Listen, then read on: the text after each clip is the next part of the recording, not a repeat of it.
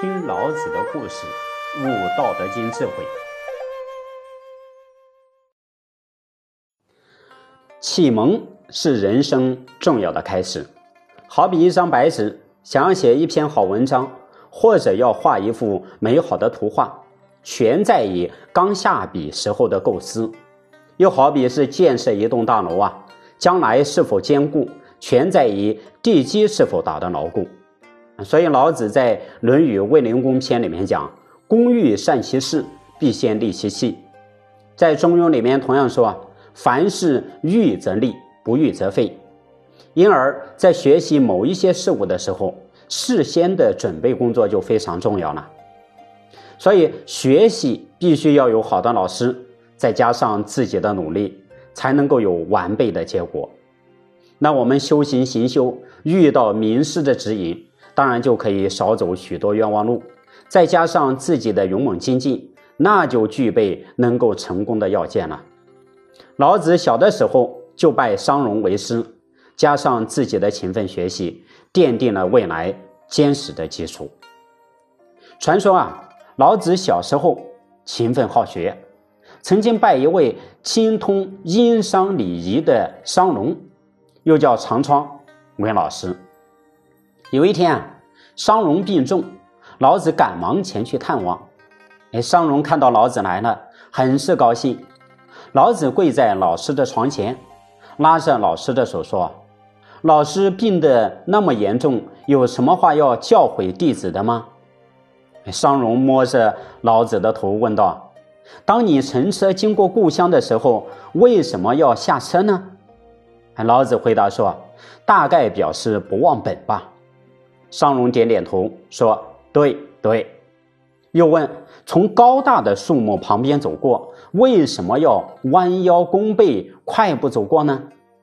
老子回答说：“大概是表示尊重老和老一辈吧。”哎，商容高兴地说：“是啊，是啊。”商容想，真正聪明的人应该知道柔弱不争的道理，才能够立于不败之地。于是呀。他张开嘴巴让老子看，然后问道：“我的舌头还在吗？”老子回答说：“在呀。”又问：“那牙齿呢？”老子便回答说：“老师您高寿，您的牙齿已经掉光了。”再问：“您知道我这么问你的用意吗？”老子沉思了一会儿，诚恳地说：“您是老寿星，牙齿虽然没了。”但舌头依然完好，这不就是因为舌头是柔软，而牙齿是刚强的吗？哎，商容满心欢喜地说呀：“你说的不错，舌头因为柔软而能够存在长久，牙齿因为刚强而首先就掉光了。不但舌头、牙齿是这样的，天地间的万事万物莫不是如此呀？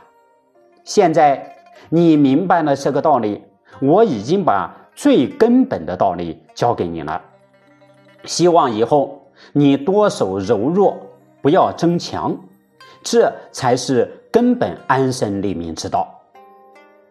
老子回答说：“啊，弟子谨记老师的教诲。”所以，我们看呢，在平时的生活中，只要我们仔细观察，许多的现象都在说明。柔弱胜刚强的道理，所谓的滴水可以穿石，还说英雄难过美人关，还这些呢，还都是柔弱能够击穿刚强的最好的证明。那么，当两个人意见不合的时候，很容易各自坚持己见而发生冲突。这个时候，如果能够退让一步，就可以结束争吵，事情就有转圜的余地。双方都可以海阔天空，清新美好的结局必然可以出现。所以啊，老子从小就在商容的实体教育之下，在日常生活中体悟到了很多做人做事以及判断事情的道理。这些呢，都可以供给我们去做参考。这个其声也如翠啊，启发我们退一步海阔天空。那么，其死也枯槁，又给予我们什么启发呢？请听下集，体悟人之死也枯槁。